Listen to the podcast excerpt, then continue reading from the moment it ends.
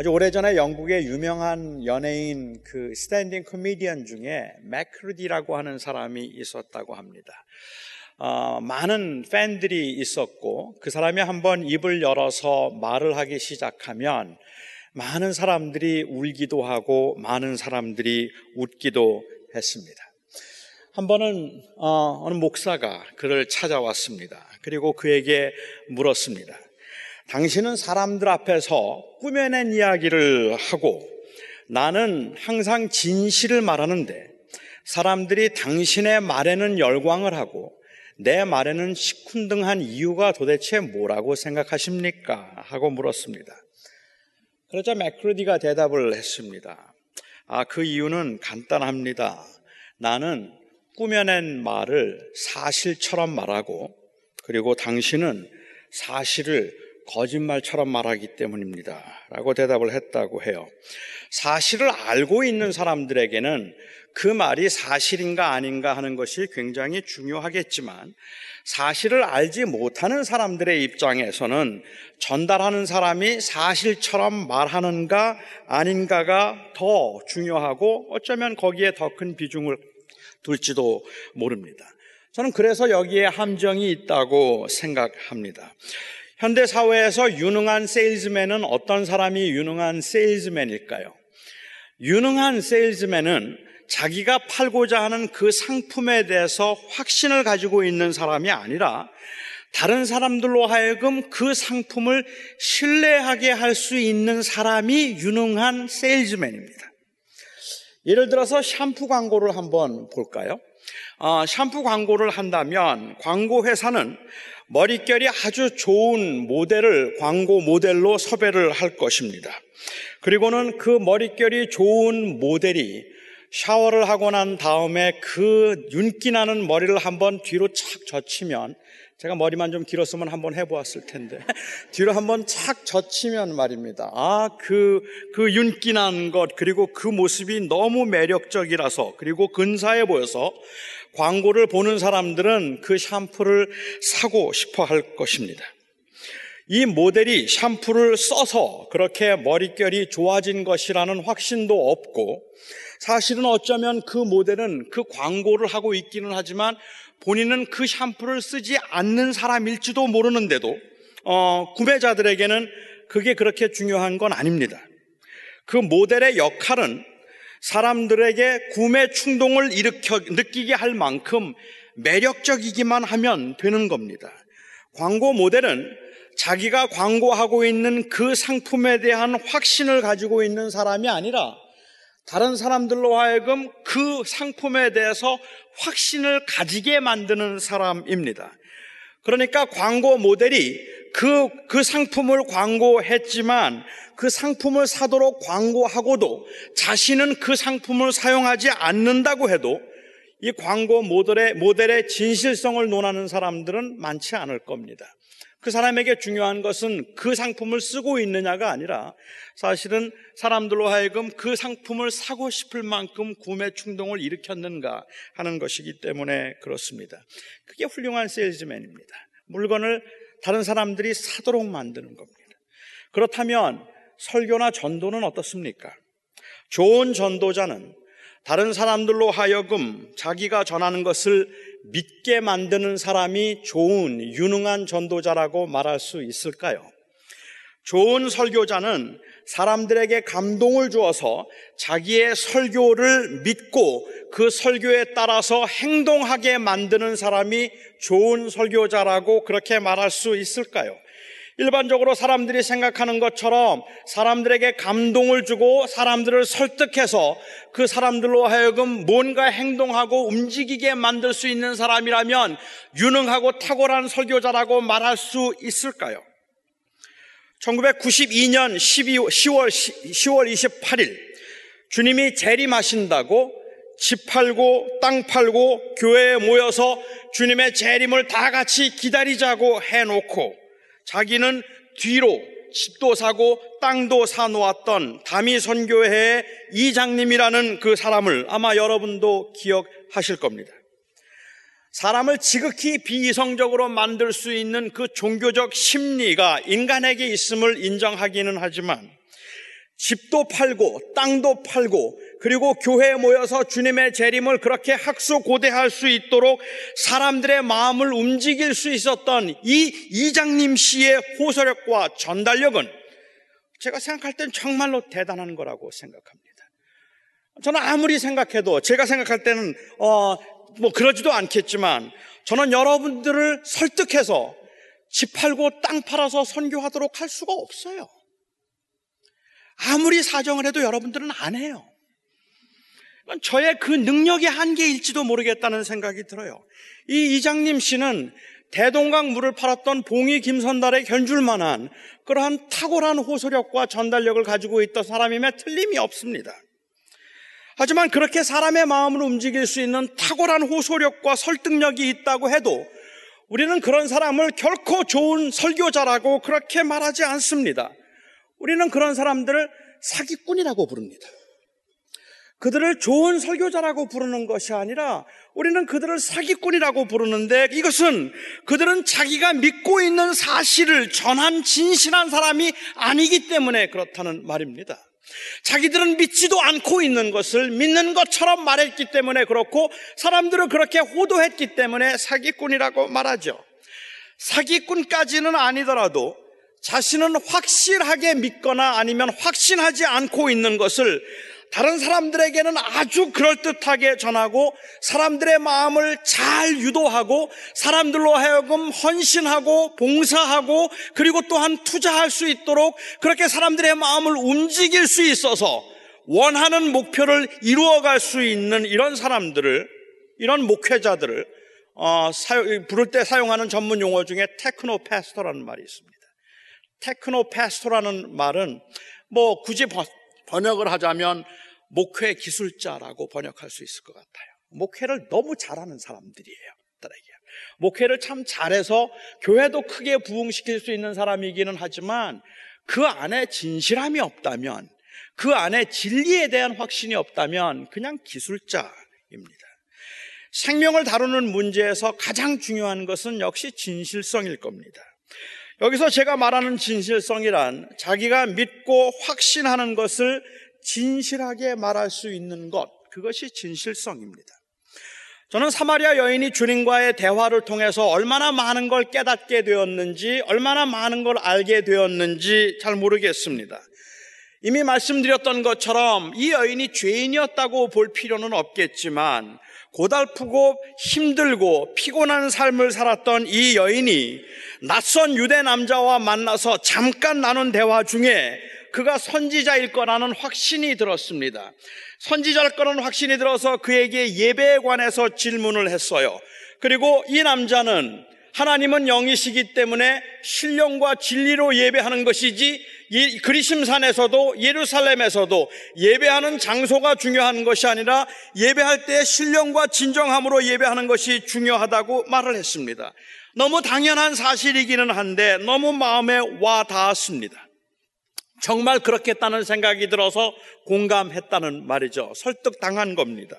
메시아가 오시면 정말로 그런 예배를 할 수 있을 날이 올 것이라는 그러한 확신도 들었습니다. 아니 어쩌면 이해는 되기는 하지만 그가 아직 메시아인지 아닌지는 정확하게 몰랐을런지도 모릅니다. 아직 주님께서는 당신이 메시아라고 말한 적은 없기 때문에 그렇습니다. 그래서 그 여인은 말하기를 메시아가 오실 것을 내가 믿나니 메시아가 오시면 이 모든 것을 우리에게 알려주실 것입니다라고 하는 그 메시아에 대한 신앙 고백을 했습니다.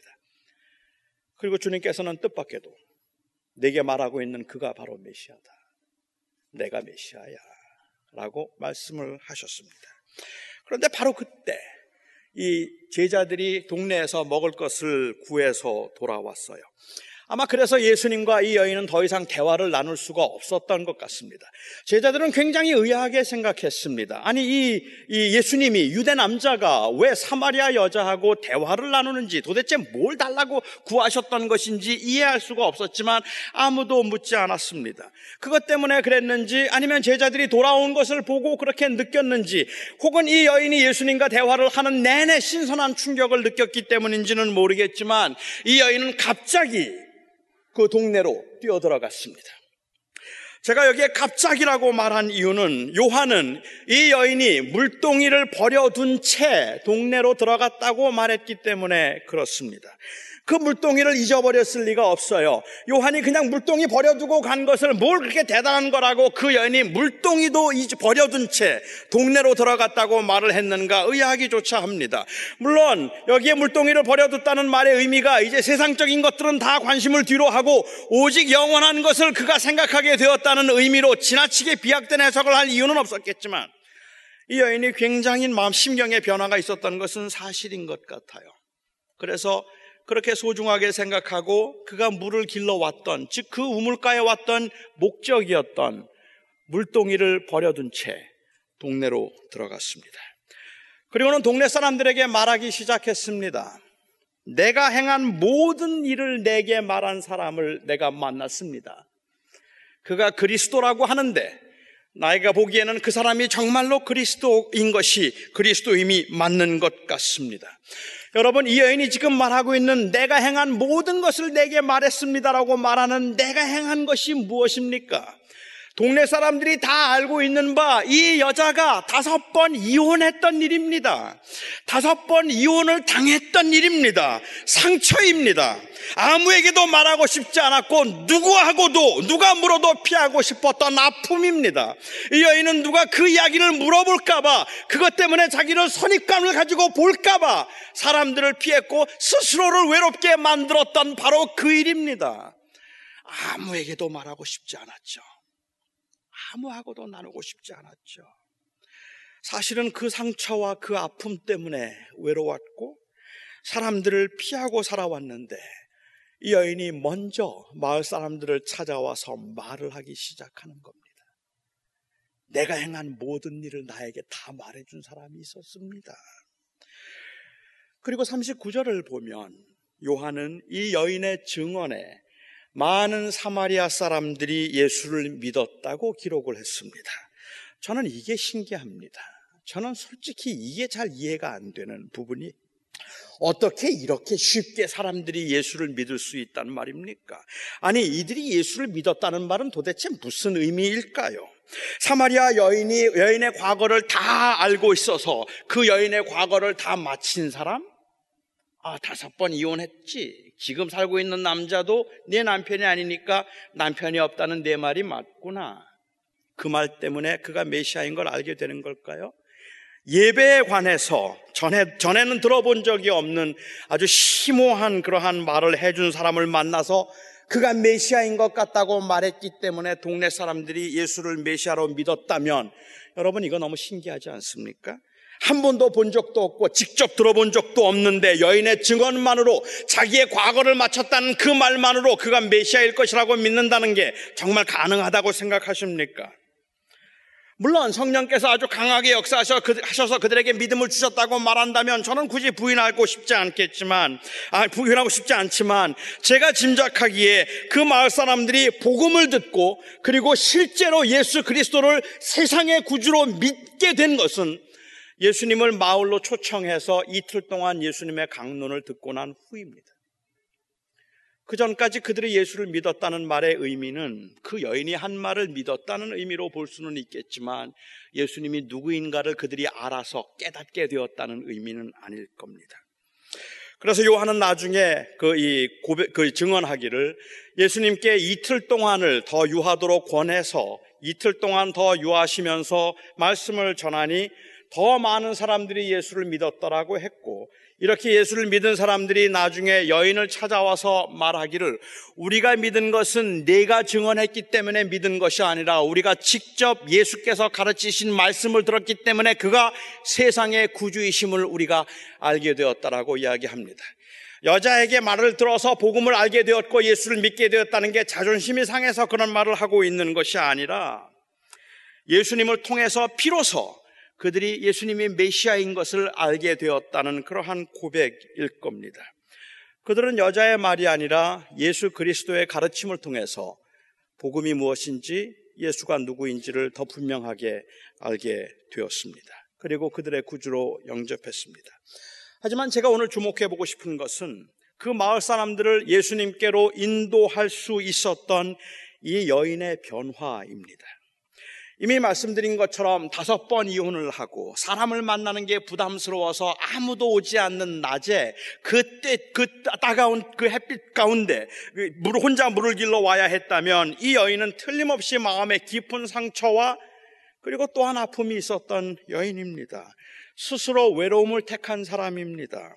본문에는 나와 있지 않습니다만은 아마도 이 여인이 스스로 외로움을 택하여서 사람들과 접촉하지 아니하고 사람들을 만나지 않으려고 했다는 전제가 맞다면 이 마을 사람들은 이 여인이 이렇게 들어와서 내가 메시아를 만났다고 고백하고 있는 이런 열정, 열정적인 모습을 본 적이 아마 아주 오랫동안 본 적이 없었을 겁니다. 어쩌면 한 번도 본 적이 없었을런지도 몰라요.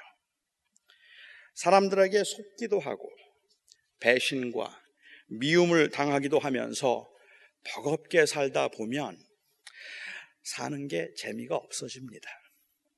아마 여기 계신 여러분들도 비슷하게 경험하는 분들이 계실 거라고 생각합니다.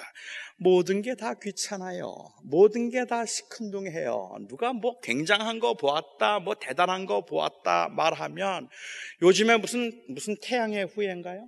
그 연속극 그거 너무너무 재밌다고 사람들이 그거에 막 열광하는 모습을 보아도 다 헛돼요. 그냥 그런 게 감동이 없어요. 사는 게 그냥 재미없어요. 너무 벅차요. 웃음도 잃어버렸고 눈물도 메말랐고 하고 싶은 일도 별로 없고 관심 있는 일도 별로 없어요. 그냥 이 지긋지긋한 물길로 오는 것만 오지 않아도 좋겠다 싶을 만큼 그냥 모든 게 다 피곤하고 귀찮아지는 겁니다. 아마 이 여인은 그랬을 겁니다. 주변에 그 여인을 보고 있는 사람들은 그렇게 의욕 없는 모습, 그렇게 눈가에 눈, 이 총기도 없어 보이고 사는데 아무런 재미도 없어 보여서 그냥 사람을 피해서 혼자 그렇게 힘겹게 살아가고 있는 이 여인의 모습을 주변에 보았, 주변의 사람들은 보았는데 그랬던 이 여인이 물동이를 버려둔 채 마을로 들어왔습니다. 먼저 사람들에게 말을 건네기 시작했습니다. 아주 특별한 사람을 만났다고 자신을 메시아라고 하는데 정말 그런 것 같다고 사람들에게 예수님을 소개했습니다. 얼굴은 상기돼 있었고 목소리에는 흥분함이 역력했습니다. 그동안의 힘든 여정에 사실도 사실이 아닌 것처럼 영혼 없이 말하던 이 여인이 남들이 보지 못한 기가 막힌 것을 본 것처럼 남들은 한 번도 들어본 적이 없는 기가 막힌 것을 들은 것처럼 그렇게 생생하게 생기 있게 이 경, 말, 자기의 경험을 말하기 시작하는 겁니다. 여인이 이랬던 적은 한 번도 없었습니다. 여인은 자기가 본 것을 너무 사실처럼 말했기 때문에 그 여인의 그 말을 꾸며낸 말이라고 생각하지 않았고 정말 특별한 사람이 왔으니까 이 여인이 이렇게 말하고 있는 거라고 생각해서 마을 사람들이 우물가로 몰려갔습니다. 그리고 그 여인이 할 수 있는 것은 거기까지였습니다. 저는 이게 전도자의 모습이고 이게 전도자의 사명이라고 생각합니다. 이 여인에게는 사람들에게 예수님이 하나님의 아들이심을 증명할 책임이 없었습니다. 이 여인에게는 예수님이 하나님의 아들이심을 증명할 능력도 이 여인에게는 없었습니다. 사람들의 마음을 움직여서 예수님을 찾아갈 수 있도록 만들었던 것은 이 여인이 전한 말의 사실 여부를 증명할 수 있었기 때문에 그런 것이 아니라 사실은 이 말을 전하는 여인의 진실성 때문에 그랬습니다. 이 여인이 정말로 본 걸 말하는 것 같다는 그 확신이 사람들로 하여금 예수님을 찾아가게 만들었던 것입니다. 저는 신천지가 사입이라고 확신합니다.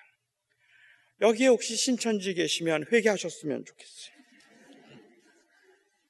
저는 신천지는 가짜라고 확신합니다. 저는 여호와의 증인들이 성경의 가르침을 아주 심각하게 왜곡시켰다고 저는 생각합니다. 하지만 그들이 사실이 아닌 것을 너무 사실인 것처럼 확신에 차서 말하는 것이 저는 두렵습니다. 사람들의 마음에 감동을 줄 수 있는 것은 그 말의 사실성이 아니라 그 사실은 전하는 사람의 진정성인 경우들이 더 많음을 저는 알기 때문입니다. 저는 개혁주의 신앙이 성경적으로 맞다고 확신합니다. 저는 웨스민스터 신앙 고백이 성경의 가르침을 가장 잘 요약했다고 믿고 이를 믿는 사람들은 참 그리스도인일 것이라고 저는 확신합니다. 하지만 이 분명한 사실을 믿는 사람들이 사실을 사실이 아닌 것처럼 무기력하게 영혼 없이 말하는 것이 저는 두렵습니다. 사람들의 마음에 의심을 가게 만드는 것은 그 말의 허구성이 아니라 사실은 전하는 사람들의 불성실함인 경우들이 훨씬 더 많기 때문입니다. 주 예수보다 귀한 분은 없네 찬송을 부르는데 예수가 도대체 누구이길래 그 예수보다 귀한 건 없다고 저렇게 찬송을 부르는 걸까 궁금함이 생길 만큼 그 찬송이 진실해 보이지가 않습니다. 전등하사 천지를 만드신 하나님 아버지를 내가 믿사오며라고 고백을 하는데 그 삶 가운데 전지를 전전능하셔서 천지를 지으신 하나님이 나의 보호자가 되시고 나의 생명이 되시기에 내가 그분을 의지하고 살아가고 있다는 그 진실함이 그 고백에 보이지가 않습니다. 하나님께서 우리를 사랑하사 죽을 수밖에 없는 죄인을 위하여 그 아들을 십자가에 다시고 그 아들의 죽음을 통하여 우리와 화목하게 하셔서 우리의 모든 죄를 용서하셨다고 그렇게 고백을 하고 있는데 나에게 잘못한 사람 사소한 잘못이라고 할지라도 용서하지 못한 채 평생 이를 갈고 살아가는 모습을 보면서 정말로 하나님이 모든 죄를 용서하신 분일까라는 데 의심을 갖는다는 말입니다. 예수 이야기를 하는데도 눈이 빛나지 않고 전혀 중요하지 않은 대화를 나누는 것처럼 나누는 대화를 보면서 사람들은 그 진실성을 의심하기 시작합니다. 저는 현대 교회가 기독교를 개독교라고 부르기도 하고 예수 믿는 사람들을 조롱하고 손가락질을 할 때에 저는 그 사람들이 터무니없는 것을 믿고 있다고 우리들을 조롱하고 있는 건 아니라고 저는 생각합니다. 예수를 믿는다는 게 너무 어리석고 바보 같다고 어떻게 예수를 믿느냐고 사실도 아닌 것을 어떻게 그렇게 믿을 수 있느냐고 우리를 조롱하거나 손가락질하고 있는 것 아니라고 생각합니다. 현대인들이 교회를 조롱하는 이유는 사실은 진실하지 못해서 그런 겁니다. 고백과 삶이 다르다는 것 때문에 그렇다는 말입니다. 지난 30년 동안 보아왔어요. 기다렸어요. 그들이 고백하며 영원한 하나님의 나라를 소망하며 산, 사는 사람들의 모임이라고 하길래 가난하고 어려운 사람들과 소외된 사람들의 편에서 그들에게 그리스도의 복음을 전하며 사랑을 실천하며 사는 사람들이라고 하길래 그들이 말하는 것이 진실이겠거니 생각하고 30년을 기다렸어요. 그런데 그 30년 동안 교회가 했던 일은 어려운 사람과 가난한 사람의 편에 있었던 것도 아니고 이 세상이 아닌 영원한 나라의 소망을 두고 사는 사람들처럼 그렇게 이 세상에서 모든 것들을 희생하며 포기하는 것도 기쁨으로 감당할 수 있을 만큼 그렇게 살았던 것이 아니라 특별히 목사들의 경우에 있어서는 자기의 위치, 명예, 교회 성장을 위해서 무슨 짓이든지 다 할 수 있을 것 같은 그런 모습들을 보면서 사람들이 욕을 하기 시작했다는 말입니다. 예수가 진리가 아니라서 욕을 하는 것이 아니라 예수가 진리라고 말하는 사람들이 진실해 보이지 않아서 욕을 하고 있는 거라는 말입니다. 예수가 우리가 믿는 예수 그리스도 그건 아닙니다. 가짜입니다라고 사람들은 말하고 있는 것이 아니라 나는 당신을 못 믿겠습니다라고 지금 말하고 있다는 말입니다. 그게 바로 진실성을 잃어버린 우리들의 모습이 아니겠습니까? 오해 마시기 바랍니다. 저는 뭔가에 빠져서 들뜬 사람처럼 지나칠 만큼 과장되게 아니면 열정적으로 믿음을 표현해야 된다는 말씀을 드리고 있는 게 아닙니다. 그럴 수 있는 분들도 계시고 지극히 정당하겠지만 찬송을 부를 때 두 손을 들고 몸을 흔들어야 하는 것도 아니고 기도를 할 때 목이 쉬도록 언제나 외쳐야 하는 그 열정을 말하는 것도 아닙니다. 길거리에 나가서 예수 천당을 외치지 않으면 잠을 잘 수 없을 만큼 마음이 뜨겁고 급해야 한다는 것도 아닙니다. 그렇지만 그렇게 하든지 그렇게 하지 않든지 사람에게는 다른 사람들에게서 느낄 수 있는 진정성, 그리고 진실함이라는 게 있습니다.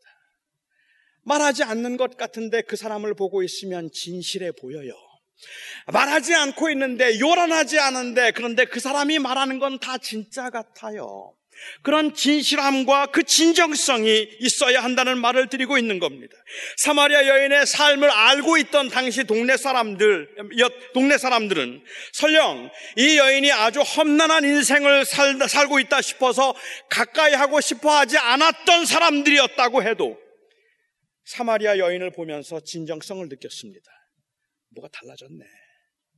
저 여자가 왜 저러지? 지금 뭔가 본 것 같아. 그러지 않고는 저 여인이 이렇게 우리를 찾아와서 저렇게 말할 수가 없는데 뭔가 다르다 하는 느낌을 가졌습니다. 진짜 누군가를 만난 게 틀림이 없었습니다. 그가 누군가를 만나서 충격적인 이야기를 들었음에 틀림이 없었습니다. 단순히 그 여인의 행동이 평소와 같지 않아서 뿐만 아니라 그냥 그 여인의 모습에 뭔가 달라져 있음을 동네 사람들은 느낄 수 있었던 겁니다. 말하지 않아도 느낄 수 있고 요란하지 않아도 느낄 수 있는 그런 것들 말입니다. 이 진실함으로 우리가 믿는 것을 드러내는 것, 이것이 바로 전도입니다. 전도는 사람들로 하여금 우리의 말을 믿게 만드는 것이 아니라 우리의 말이 진리임을 우리가 사랑하는 사람들이 어, 알고 믿었으면 좋겠다는 마음은 간절하다 할지라도 전도자는 다른 사람들을 믿게 만들 수 있는 책임을 가지고 있는 사람들이 아닙니다. 그건 우리의 능력도 아닙니다. 전도자는 다른 사람을 믿게 만드는 사람이 아니라 진실로 믿는 사람입니다. 그 사람이 전도자입니다. 다른 사람들을 믿게 만드는 것은 기술자도 할 수 있어요. 그 반대의 경우도 우리는 물론 인정해야 합니다. 진리를 진실하게 믿으면서도 드러내지 못하는 무기력함입니다. 이는 어쩌면 상대방을 전도할 수 있다는 그런 자신감의 결여에서 비롯된 것일지도 모르겠어요. 아니면 어쩌면 우리가 상대방을 전도해서 믿게 만들 수 있는 어떤 그러한 그 잘못된 기대 때문에 그럴지도 모르겠습니다. 진리에 대한 확신이 없기 때문일 수도 있고 병이 들어서 그럴 수도 있을 거라고 생각합니다. 여러 가지 많은 일들로 인하여서 너무 분주하거나 너무 나약해져서 의욕상실증에 걸렸기 때문에 그럴지도 모르겠다는 생각이 듭니다. 왜냐하면 제가 이해하는 진실함이란 그 믿는 바를 일관성 있게 드러내는 열정이기 때문에 그렇습니다. Merriam-Webster 사전에 보면 이 열정이라는 말을 아주 재미있게 정의를 했습니다. 그 열정에 대해서 definition을 내리기를 열정이란 위험하게 행동할 수 있게 만들 수 있는 강력한 느낌이다라고 이렇게 정의를 했습니다. 위험하게 행동할 수 있게 만들 수 있는 강력한 느낌. 그게 바로 패션이라는. 하지만 그래서 열정이 언제나 격앙되고 요란해야 할 필요는 물론 없습니다. 저는 이 열정을 사마리아 여인에게서 봅니다. 지금까지 그렇게 행동한 적이 없었기 때문에 위험할 수 있고 자칫하면 또다시 상처를 받을 수도 있음에도 불구하고 그가 듣고 본 것을 말하지 않을 수 없어서 동네 사람들을 찾아가는 것. 그것이 바로 열정입니다. 찾아갔다가 또 망신당할 수 있고 또 사람들이 네가 뭔데? 너같이 무식한 게 너같이 그렇게 세상에서 험난한 인생을 살았던 네가 무엇이 간데 우리에게 감히 가르치려고 하고 누가 메시아니 어쩌니 말을 하느냐라고 말하면 또 상처받을 수 있잖아요.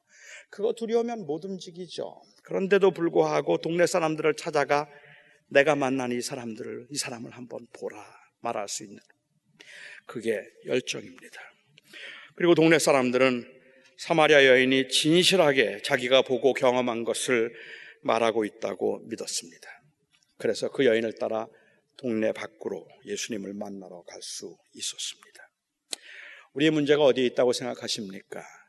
현대 교회의 문제가 어디에 있다고 여러분 생각하십니까? 저는 전도의 기술이 부족해서 다시 말하면 다른 사람들을 설득시킬 만한 지식이나 능력의 부족이 있다고 생각하지 않습니다. 저는 현대 교회의 문제는 진실치 못함에 있다고 생각합니다. 그래서 우리는 이 진실함을 확인해야 하고 점검해야 하고 회복해야 합니다. 우리가 믿고 있는 것이 진리라는 확신이 있다면 진실로 그리 믿고, 있, 믿고 있는지 우리는 스스로에게 물어보아야 할 것입니다. 진실로 그리 믿는다면 혹시 우리가 잘못된 기대나 너무 무거운 삶의 무게에 눌려서 무기력해진 것은 아닌지 우리가 영적으로 병들어서 아픈 건 아닌지 우리가 또한 물어보아야 할 것입니다.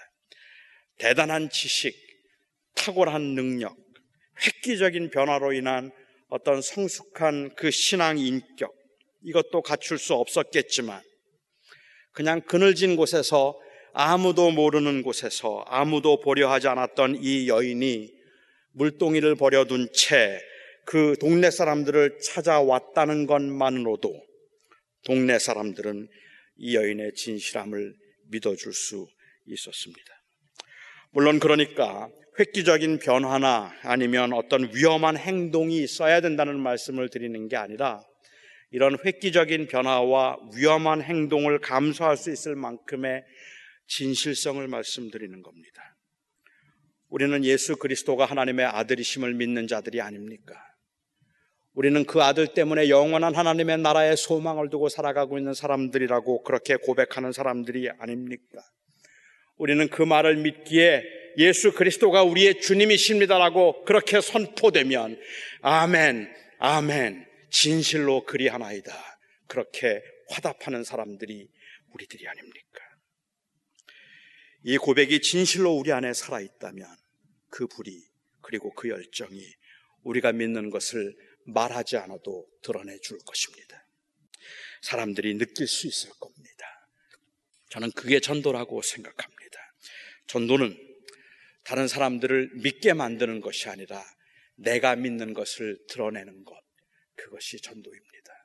전도란 내가 믿는 것을 다른 사람들에게 강요하는 것이 아니라 내가 믿고 있는 것을 진실하게 보여주는 것. 그것이 바로 전도입니다. 오늘 현대 교회의 심각한 문제는 그런 의미에서 볼 때에는 다른 사람들은 별로 관심도 없음에도 불구하고 그 진실성을 인정해 주지도 않음에도 불구하고 우리가 강요해서 억지로 사람들을 믿게 설득하려고 하는데 그렇게 믿게 설득하고 있는 우리의 모습이 세상 사람들이 보기에는 그냥 장사꾼 같아요. 물건을 팔고 있는 사람 같다는 말입니다. 자기들은 안 믿으면서, 자기들은 그 물건 쓰지도 않으면서, 자기는 그 믿음 가지고 살지도 않으면서 다른 사람들에게 그렇게 살라고 강요하고 있는 것처럼 그렇게 보이기 때문에 그렇다는 말입니다. 저는 지난 주말에 아니, 아니 이번 주 중에 오클라호마에서 집회를 가졌습니다. 오클라호마에서 집회를 가지면서 우리 청년들 한 80여 명, 한 7, 80명 모연 그 모임이었는데요. 유학생들이었습니다. 대학생들, 젊은 학생들, 그런데 그 학생들을 보면서 저는 가슴이 뜨거워졌습니다. 그들에게서 적어도 진실함을 볼 수 있었기 때문에 그렇습니다. 청년 집회에서 제가 늘 하는 말이지만 저는 그 청년들에게도 정식으로 사과를 했습니다. 정말 미안하다 말했습니다. 저를 비롯한 우리 1세대들이 특히 목사들이 우리가 믿는다고 말하면서도 그 진리를 믿는다고 고백하는데 그 진실성을 보여주지 못해서 우리 많은 젊은이들이 방황했기 때문에 그렇습니다. 우리의 사랑하는 자녀들이 우리가 사랑하고 있는 우리의 자녀들이 다음 세대의 자녀들이 정말로 우리 부모가 믿고 있고 우리의 조상이 믿고 있는 이 하나님 그 하나님을 믿었던 그들은 진실했다는 그 고백과 그 확신을 현대 교회가 우리 자녀들에게 줄 수 없기 때문에 교회는 어려움을 겪고 있다고 생각합니다. 저희 부모님 세대를 본다면 신학을 공부하고 오랫동안 공부를 했던 제가 보기에 저희 부모님 시대에 그 성경에 대한 지식 그리고 신학적인 이해 제가 보기에는 정말로 부족하기 이를 데 없다 싶을 만큼 많이 교육받지 못했습니다. 많이 몰랐습니다. 그런데 그분들은 진실했습니다. 그분들은 they meant it. 그 믿는 게 진실했습니다. 그리고 우리 시대에 저희들은 너무 많은 공부를 했고 너무 많이 하는데 그래서 진리에 대해서 설명하라면 누구보다도 자신 있게 설득력 있게 아주 논리적으로 설명할 수 있다 할지라도 세상이 보기에는 진실해 보이지가 않았습니다. 저는 이것이 전도가 안 되는 이유라고. 전도는 어떻게 하는가? 전도는 사람들을 믿게 만드는 것이 아니라 내가 믿는 것을 드러내는 게 전도입니다. 무엇을 믿으십니까? 무엇을 믿으십니까? 기도하겠습니다. 아버지 하나님, 분명히 진리를 믿는다 말하는데도 믿는 만큼 진실하게 드러내지 못하는 것 같아서 세상 사람들은 예수가 하나님의 아들이라는 그 사실을 믿을 수 없어서 우리를 핍박하는 것이 아니라 그렇게 말하는 우리가 진실하지 않아서 그렇게 욕을 하고 손가락질을 한다면 우리 교회가 그리고 교회 지도자들이 얼마나 더 회개를 해야 합니까? 얼마나 하나님 앞에 부끄럽고 죄송한 모습이겠습니까? 나의 사랑하는 아버지 하나님, 우리가 오늘도 이 예배를 하며 우리가 믿는 바, 우리가 고백하는 바를 다시 한번 점검하고 확인하고 진실하게 고백하기를 원합니다. 예수가 나의 생명이시라고, 예수가 나의 주님이라고, 뭐라고 증명할 수도, 뭐라고 설명할 수도 없지만, 그러나 진실하게 말할 수 있으면 그것이 곧 생명을 살리는 역사인 것을 믿습니다. 이 사마리아 여인처럼 이 사마리아 여인이 동네 사람들에게 했던 것처럼 그런 모습으로 세상을 살아갈 수 있게 하여 주시옵소서. 예수님의 이름으로 기도하옵나이다. 아멘.